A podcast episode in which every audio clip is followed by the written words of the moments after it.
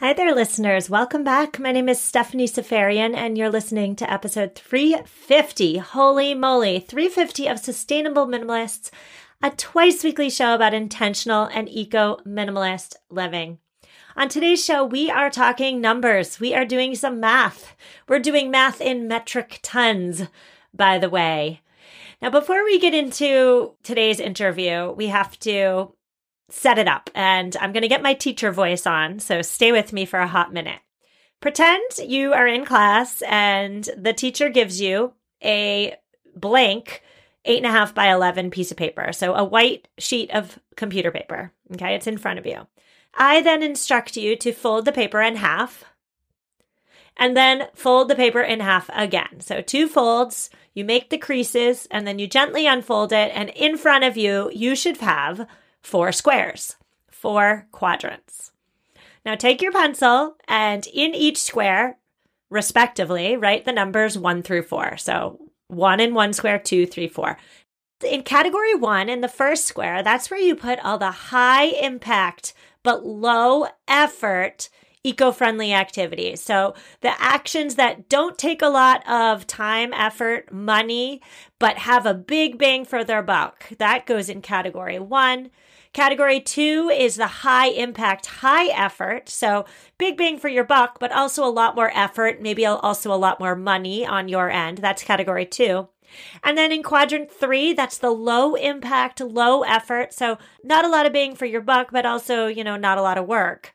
And then finally, where we all want to stay away from is category four, the low impact. So you're not doing much in terms of helping the planet, but you're working really hard. So low impact, high effort. If I was to ask you, and I'm not asking you to do this, but if I was to ask you to fill out your quadrants with activities that fit into each of these categories, you would likely be able to put some stuff down on your paper. But I'm willing to bet that you don't have the math the data driven analysis, I should say, to support your claims. Well, what's high impact versus low impact? I believe it's important to shift our thinking towards the effort and impact trade off. Because I don't know about you, but I do not have unlimited time, effort, energy, and funds, funds with a D, to devote to my environmental fight. I just don't. And so it makes sense then for me to put the lion's share of my effort energy funds into categories one and two, those high impact activities. Perhaps a little bit of category three, that's low impact, low effort, but definitely I should be staying away from category four. The problem is that in sustainability discussions, we often do not put numbers, we do not put math to the action. So, what exactly is a high impact activity? That's where my guest comes in today. Today I'm speaking with Sam Schreiner. He is a father of four with a passion project, and his passion project is mygreenatlas.com. The site is a compilation of user generated guides. So think Wikipedia for sustainability, in which anybody can contribute.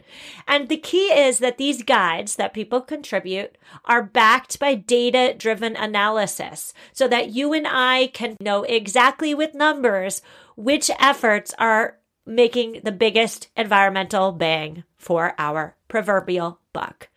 Sam, that was a super long introduction, but I'm really thrilled to talk to you today. How are you? I'm doing well, Stephanie. Thanks for having me on today. How are you? I'm great. Thank you. I would love it if we started today and you told us who you are and specifically why it was important for you to create mygreenatlas.com. Sure. I live in Minnesota and I'm married and have four young boys. And as I started having kids, I really started thinking more about sustainability and the future and all of that. And I really, really got to this point where I was just like, I don't know what to do. I'm not sure what my next steps are and I'm unsure how to like get to the point I want to get to. And I it felt like something that was really intangible for me and unable to tackle. And so I started talking to friends, had a lot of awesome people come alongside me and share a lot of wealth and wisdom. And really for me was the beginning of an interest in not just for myself, equipping myself to live sustainably, but to put resources out there and to link to other resources that would help people take that next step for themselves. I'm an engineer by trade. I think in numbers, like to really look at the science of things. And so it uh, it was really important to me to not just be able to understand how to live sustainably, but to understand the, the impact and the effects and the cost of doing so. I appreciate the data driven aspect to the site because there's so much confusion out there for people who are listening to the headlines and are concerned about the future of this planet for themselves and their children and they want to do something. I do feel as though there's a palpable feeling of, okay, but I don't know what exactly to do. I really resonate with that. What you said, that the phrase of I don't know what to do. Like I want to do something, but I'm just like totally lost. From talking to people, I was like, I should probably get an electric car and put solar panels on the roof and make the seats out of hemp or something like that. Just like these far out there ideas. And I was like, what can I actually just start doing today? I don't have a lot of money. I don't have a ton of time right now, but like, how do I make a step towards it? Okay, so let's get into talking about some actions. And I know that there is the caveat here that we cannot make sweeping statements and sweeping generalizations for everyone because we're all at different stages in our eco friendly journey. We all have different r- amounts of resources, we all have different living situations. I'm saying that caveat, but I'm also saying that regardless, it's important to stay in categories one and two, right? Category one, of course, high impact, low effort, and category two being high impact, high effort. It takes a lot more time and energy, but the impact's there to make it worth it.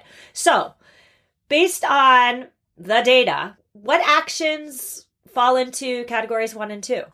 Yeah, that absolutely. Let me start with a story of two different things I tried about a couple years back, and I think that'll help illustrate because I love the categories the way you've laid that out. I think that's a really constructive way to think about it.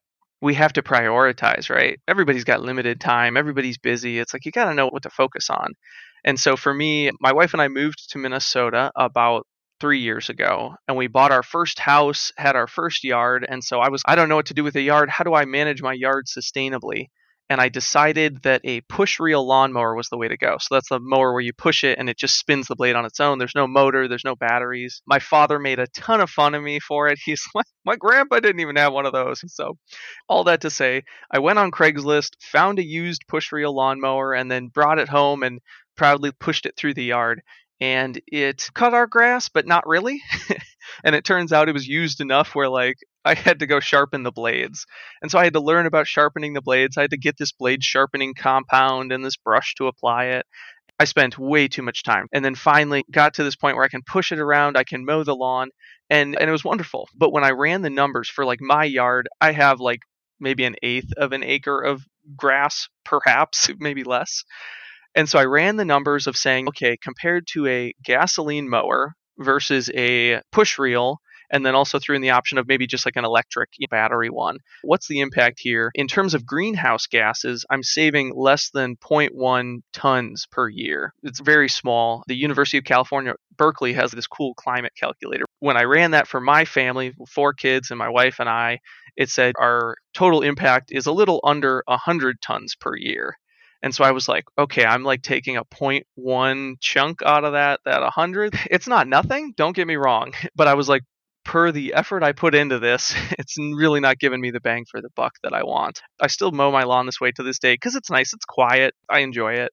But looking back, if I were to say arm myself with that knowledge starting out, I probably would have pushed off committing to that mower and maybe just got some electric mower or something like that. yes, that would definitely be a category for low impact, high effort. You put a lot of effort into making that push mower mow. The numbers just really didn't support that effort, I think is what I hear you saying. That said, I mean, if, if you enjoy mowing with it, keep mowing. But if you don't, that might be an eco action to abandon. So, what then about eating plant based? I hear all the time that you can save up to 1.5 metric tons off your carbon footprint each year by going completely plant based. 1.5 tons sounds much more impactful than the, I believe you said 0.1 metric ton for your mower. Talk to me about that. Should we be putting our effort into going vegan? Yeah, yeah, that's a great question. And honestly, I, I confess I, I eat meat today, right? Like I haven't chosen to go vegan yet. That lifestyle is definitely one that to me makes a lot more sense to pursue versus a push reel lawnmower. But I have heard numbers similar to what you're saying of it's a couple metric tons impact, which is big. That really does relate to the second sustainable action I tried early on, and that was composting. My wife loves gardening, and so we were like, hey, I know composting helps gardening in some ways. Let's give that a try. I went on Craigslist again, found a used tumbling compost bin. I went to go pick it up, and the time I had three young boys, and they were all in the van, and we had this thing like crammed in there. And they were all like, what is dad doing? Like, why is there a big empty bin in our van? And so we brought it home and I tried it out. And for us, it was you know, it takes some effort, right? You're essentially taking your waste stream, the stuff you throw in the trash, and you're separating out stuff that breaks down. And so for us, it was numbers aside, it was a cool way for us to start becoming more aware of our waste and helping me and my kids understand where our waste goes. And we started that about two years ago. I've had two summers on it now, and the first summer was pretty much a complete catastrophe. I didn't know what I was doing, and I just it was bad. I had uh, I could go into a lot of detail there, but it didn't work out well. But I did more research and then learned more and said, "Oh, I see what I'm doing wrong. I need to put this kind of stuff in and not as much of that." And so, second summer was a smashing success. We made multiple bins of compost, used it in our garden, grew some plants out of it, and ate those plants. It's a beautiful way to see that circularity of sustainability. When I actually ran the numbers, it was actually an encouraging thing. So, for my family of six, roughly, and these ranges are always estimates, but it looks like I can save about one and a half to two tons of greenhouse gases each year. And that does illustrate like a second point that I had in mind with Green Atlas. And that's I wanted to understand the impact specific to my situation. Because I'm like, if I make a decision to compost with my wife and we say, okay, we're doing it, we're making that decision for our entire household. And so there's that six person multiplier. And it makes a lot of sense for where we are and what we want to do. But for someone who's like, you know, I'm single and I live in an apartment and I really don't have a place to put a compost bin, the effort's going to be a lot higher, the impact's going to be a lot lower. And so they need to understand like maybe this isn't the first thing I start with. You got to know what you're getting into. And for me, looking back at lawn mowing and composting, if I'd been armed with these numbers and this knowledge ahead of time, I would have focused a lot of my time and resources on learning the compost right and getting that all set up, and then maybe do the lawnmower later. I am an avid composter. I have been composting for years. I don't think it's hard. I don't think it's difficult. I don't think it's time consuming. So for me, I would personally put composting in category one. It's a high impact activity and it takes very little effort. However, you aptly spoke to the fact that for you starting out, composting was definitely a high impact but high effort activity. And so I think too, as you get better at things, the effort level decreases. So thank you for making that point. I'm wondering if you can give me another example of something that does have a high impact. Like where should we be putting our effort? Yeah. No, I totally agree with you too. Like year 1, a lot of effort figuring it out, learning. But now, yeah, it's it, every year it gets easier. It's been fun. So your question then of what are some of these high impact things? And so for me, one of them was really obvious and we hear about it a lot and that's solar panels. And I was really lucky to know a guy at 3M whose his job was like I'm an engineer for solar panels. Like he knows them in and out. He's got them on his own home. He's learned the ropes. And he wrote a guide on Green Atlas. Solar panels, obviously, there's a really big cost to them, right? You either pay it up front or you pay financing over the years, but it's a big chunk of change. But when you run the numbers, we're talking seven to 15 tons of greenhouse gases out of the atmosphere, right? That's a huge bite out of my family's total impact. If I can do that, I'm taking a big step towards these sustainability goals that we need to hit. The thing is that it's not right for everybody. So if someone's like, I'm renting a single apartment in Seattle where it's like never sunny, I don't know. Maybe solar panels aren't the right thing for you to work with your landlord on. But for me, this guide that this guy wrote linked to a really cool tool called Project Sunroof. And Project Sunroof, you literally just type in your address and you say, okay, I live here. And then it takes Google Earth images and all that kind of stuff and says, okay, based on our cool tooling here, it looks like your house will generate this much electricity with solar panels and you'll offset this much carbon. And so I was able to put in my address and see that indeed I would expect to do about seven to eight metric tons of greenhouse gases each year. Now, of course, there's the financial aspect of it, right? And so I'm not ready to just pull the trigger on it today and say, yeah, let's throw some solar panels up there but I know that this is a high impact activity that I could do. And so the takeaway for me and my wife was then, okay, this is something that we should put on our roadmap. I don't know, we're not that structured, but we should think about this over the next few years of like, how do we get to that point where we have we're in a financial situation where we can install solar panels. So now we're saving money for these kind of big projects to decide how we're going to do it. So that's one for sure. High effort, high cost, but very high impact. The other one that comes to mind, and this one is maybe a little more specific to each person's situation, is electric vehicles. And so I, for one, I work remotely full time. I likely drive between 10 and 15 miles a week. and I have a Corolla right now, the 06 Corolla, and it gets like mid 20 miles per gallon. And so for me, if I think about setting aside money to purchase an electric vehicle, which I think is a great idea for a lot of people, for me, it's just, I don't know if that's right for my situation. I don't spend a lot of time on the road. I don't know if buying a new one is the right way to go. Now, maybe the next time I'm up for buying a car, I consider getting an electric vehicle. But like taking the action today of like, I'm selling my car and I'm buying some new electric vehicle, like it's going to take a long time for that payback to come up. But for someone else, like I, I have a friend who used to work as a dishwasher technician and so he spent 80% of his day driving to different sites all over this metro area. And so for someone like that, the miles per week, it's like you're going to have a huge impact of switching to an electric vehicle. That's like a clear win. And so those are two like relatively high impact ones that I would say that probably don't surprise any listeners, but it's always good to see some of the numbers behind them and understand that. The numbers definitely for me at least are motivating my house does not currently have solar panels on them, and we drive hybrids, but not fully electric vehicles. The numbers, however, do add some little push, like 7.5 to 15 metric tons per year, I believe, can be saved if we put solar panels on our house. That's huge. That's way more than getting a push mower. So if time and energy is finite, then why not put it on the big bang for your buck efforts. Sam, we're going to take a quick break, but when we get back, I want your thoughts on the low impact activities. We're going to go there after a quick word from this week's sponsors. Mother's Day is around the corner, and I have the best gift idea for you. Hold on to your hats. It's mylifeinabook.com. Every week, My Life in a Book will send your mom a question via email.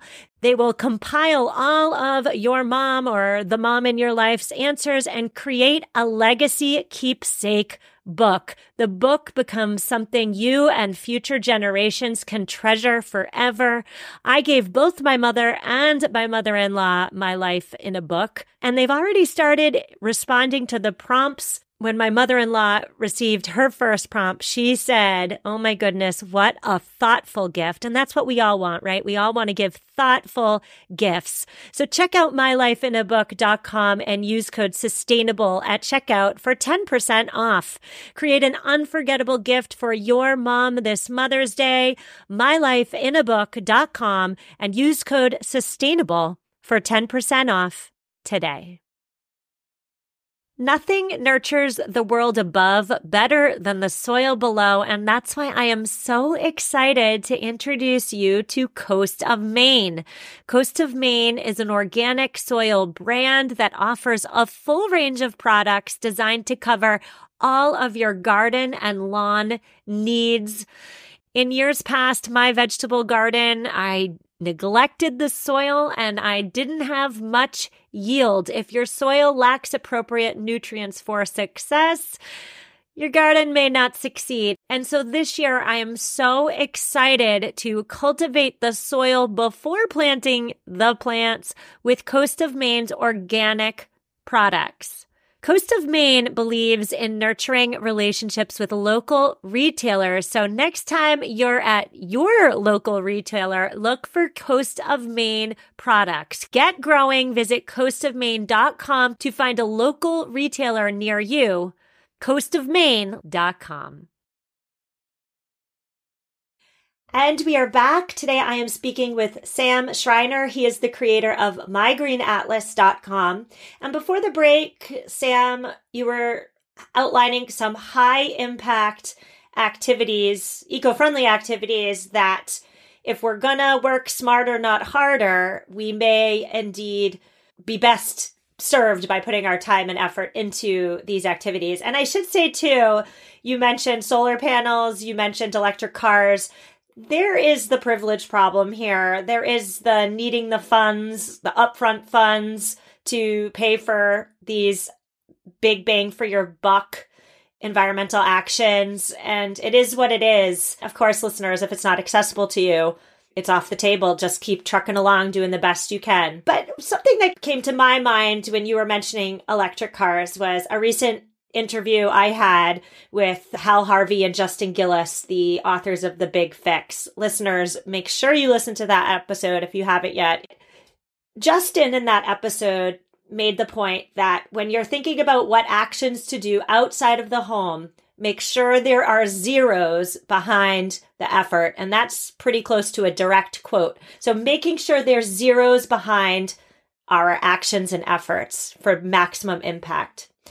Okay, so that was a big fat aside. Sam, let's get back into those high impact activities that Green Atlas has studied. Sure. Yeah, I love what you were saying there about that quote of make sure there's the zeros behind it. A lot of what we talk about today is a little bit more of the how do I change my lifestyle or my products to live that that way. And yeah, we talked about a few of those really high impact, but high effort, high cost sort of things with solar vehicles and solar panels. Obviously, I'm not doing either of those things today as well because of that barrier. And so, a lot of where I feel like the bang for the buck is those category one, much lower effort sort of things. And so, I have two today. One of them um, kind of relates to the solar panels. So, I was talking to a friend a while back and said, Yeah, I just, we're not there. Can't buy solar panels to date. I don't have the finances to finance them either. And he said, Hey, you should check out subscribing to a solar garden. And so it turns out, depending on where you live, there is the ability for you to essentially go to your utility to go and there are companies that sort of build out solar gardens, they call them. And then they work with you, your utility provider to hook those up to the grid. And then essentially you can go and say, I want to purchase electricity from this solar garden. Now, does it change the electricity that's going into your home from your utility provider?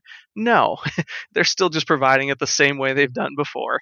But it does force that utility provider to then work with that solar garden and to actually purchase energy from them and use it. And so it does slowly change the mix of energy sources, I should say, to be more renewable, right?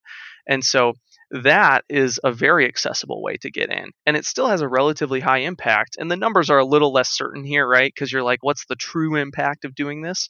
But I estimate on Green Atlas that it's somewhere between one and a half and two and a half tons per year that you're helping by pushing this. And this activity does almost bridge into that advocacy area a little bit, where you're like trying to change your utility provider's behavior by incentivizing solar and so for me, there's a guide that somebody wrote. Again, not me. I'm not the expert on this, but someone else wrote it on Green Atlas on how to subscribe to a solar garden. And the thing I really like is we have the numbers there, but this guy also put up screenshots of his utility bills, right? And he, of course, redacted the important info, but showed, look, I'm actually paying less for energy now than I was before. And I can't say if that's going to be universally applicable, but I do believe that's the general case of saving money and also saving the environment. And the really cool thing is this is a one-time thing, right? Like you sign up and you're signed up. You don't have to like each month call back and say, "Yes, please do it again." And yeah, subscribing to a solar garden I would say is a relatively high impact but low effort situation. And so the last one that I wanted to mention, actually, your listeners may be very familiar with this. It was inspired by one of the episodes you aired a while back on sustainable birthday parties. And so, as a father of four, you can imagine we have a number of birthday parties each year. And I was really struck by that episode the way that I loved your focus on we're still celebrating the kid or the person whose birthday it is. We're still doing that, but we're trying to reduce our waste, trying to reduce the amount of just the mountain of presents that gets thrown at these kids. Crunching these numbers is always a bit of an art, right? Trying to figure out like what's the impact, what isn't it. But when I looked at just the presents alone and just saying, okay, if I have four kids, they each do a birthday party a year. Each party has 10 guests, and each guest brings a present.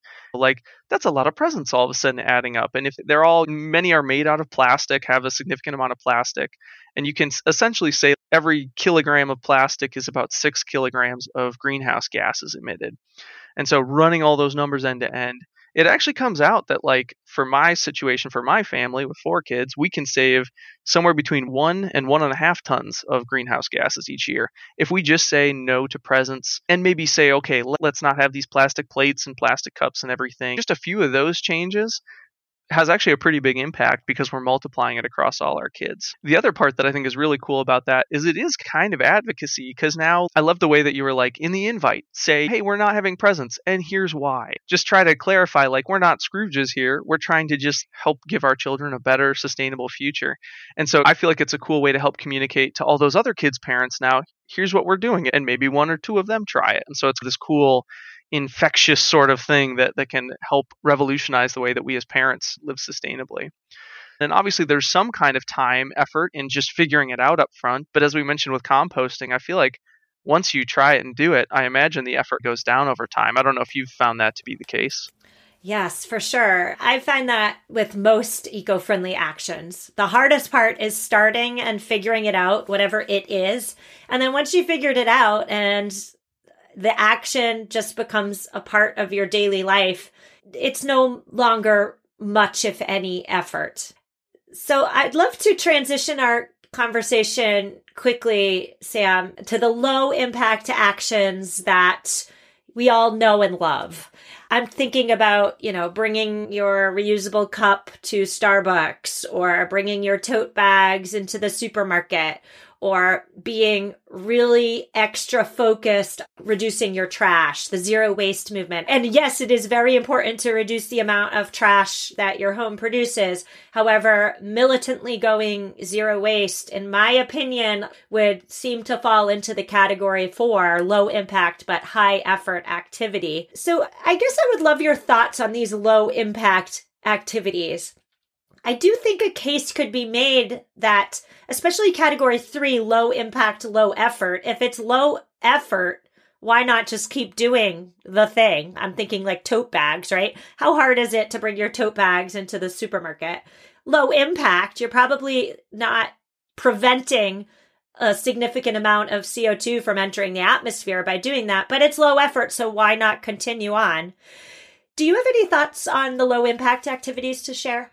Absolutely. And I agree with you that like, I don't want to come down too hard on these low impact, low effort activities because in my own life, they've been extremely enabling. I talked about composting and the lawn mowing, but another one for me that really came out as actually something that, that I can do and it's like easy to do was this Ecosia search engine. I don't know if you've heard of this before, but it's essentially a way of saying, hey, instead of giving Google your searches and therefore your ad revenue to line the CEO's pockets, why not plant trees with it? And so I love Ecosia makes it very easy to just switch all your devices over to say when I search something, I almost said when I Google something. When I search for something, run it through their servers, let them get advertising revenue from it, and then they use it to plant trees.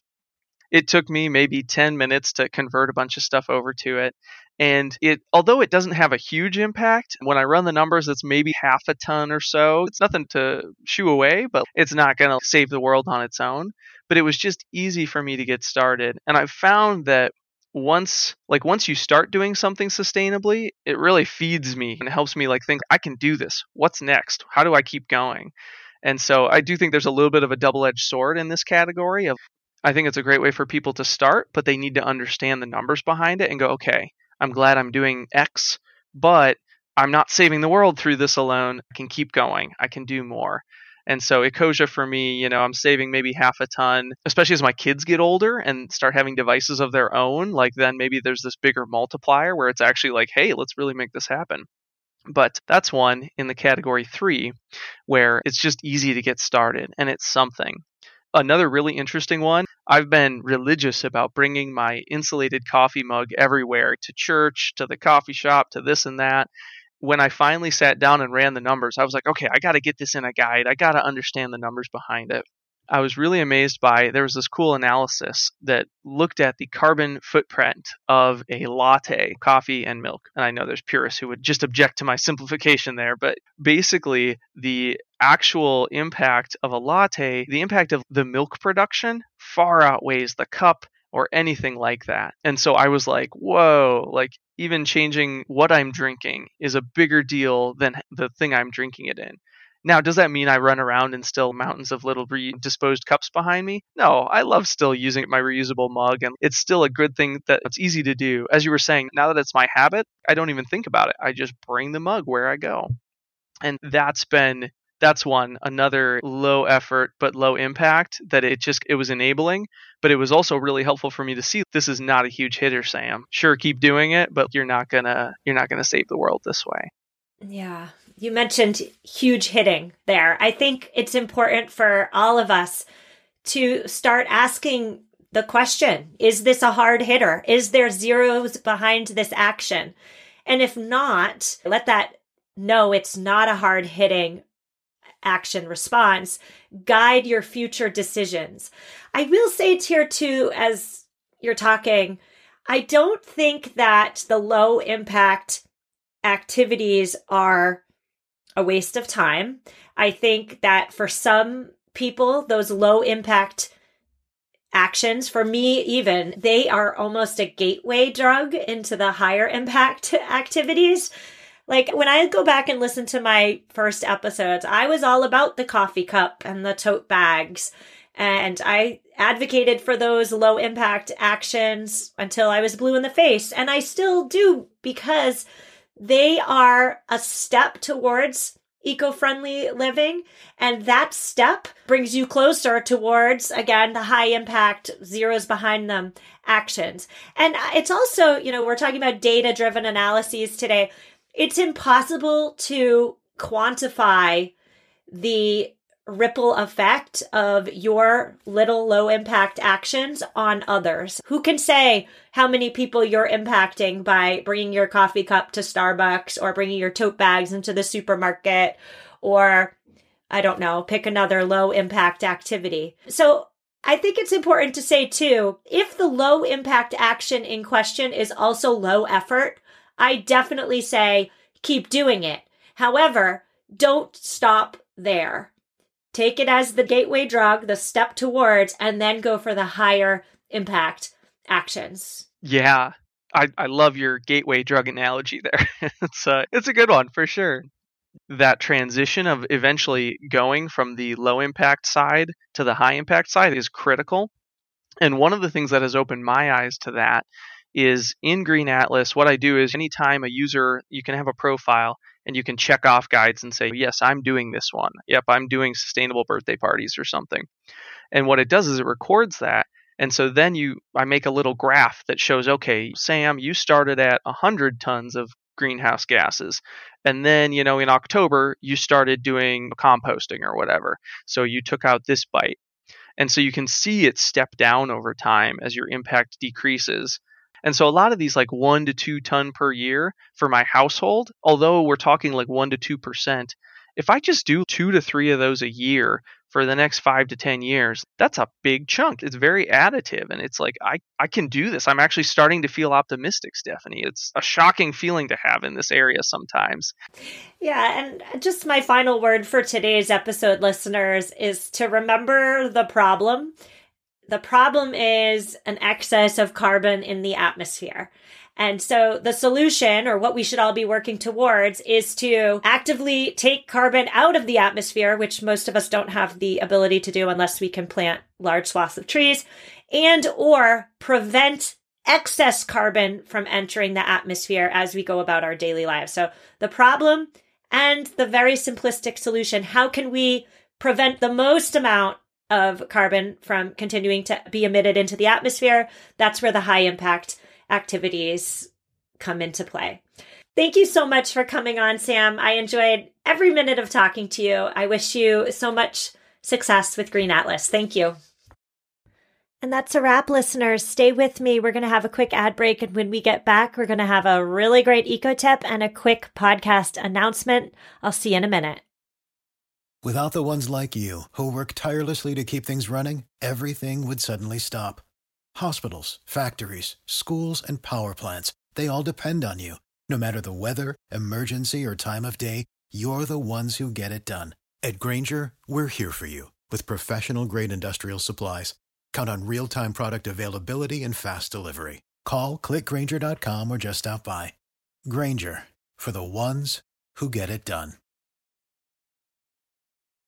Couple things to discuss today. First is an eco tip.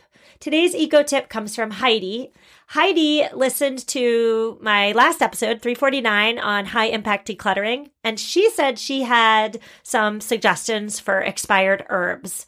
If you have chickens, you can add the herbs and spices to the chicken feed because many herbs and spices have immense health benefits for chickens, and many can also deter predators and flies. So if you have chickens and you have old spices, you could either sprinkle them around the coop or feed them to the chickens. Heidi said in particular, she put about 10 spices in a jar. She shook it up and now she has like a little sprinkleable thing to spread around the coop and feed to the chickens. Heidi also says that if you don't have chickens, but you do have expired spices, you can mix cayenne, red pepper flakes, etc. into a jar and sprinkle that around the perimeter of your veggie garden or your flower garden. And it will deter deer, which, oh my gosh, we have so many deer where I live. Deer, rabbits, etc. Anything that's looking to eat your flowers and your vegetables. Heidi, thank you so much. What a great tip. And I'm going to save some old spices for the spring. I'll do that in my garden. Thank you so much. The next quick thing I want to say today, I'm going to do something I've never done, which is I'm going to put out a third episode this week. So, three episodes this week. Holy moly, I don't know what I'm getting into. Basically, I turned on the news this weekend and I saw countless, I don't know, at least a dozen news articles on the Chris Rock Will Smith slap of last year basically Chris Rock is finally clapping back, if you will. And I thought to myself, this entertainment news that really, in the grand scheme of the world, is not all that important, is getting so much coverage. What about the environmental issues that are getting buried because of it? This week, I'm going to try something new. I'm going to start a new type of show. I'm calling it Headlines. And it is in which I take three ish environmental stories and I relay them to you. So, none of my opinions, just the stories. I'm going to be as unbiased as I possibly can. There's going to be no fluff, there's going to be no Stephanie stories, just three headlines about environmental issues that I think we all need to know about. We do not need to know about the ongoing Chris Rock and Will Smith feud, but we do need to be educated about what's going on with this planet. So that's the goal. I don't know when I'm going to release it. I don't know how I'm going to fit this into my schedule, but it's important to me. I hope you enjoy it. If you hate it, tell me so I don't keep killing myself making a third episode a week. If you love it, tell me that too. That'll give me a little boost of motivation to keep going. Be on the lookout for that drop sometime this week. I'll see you on Wednesday, Thursday. I don't know. You'll see me two more times this week. I'll see you then. Reach out if you need me and take care.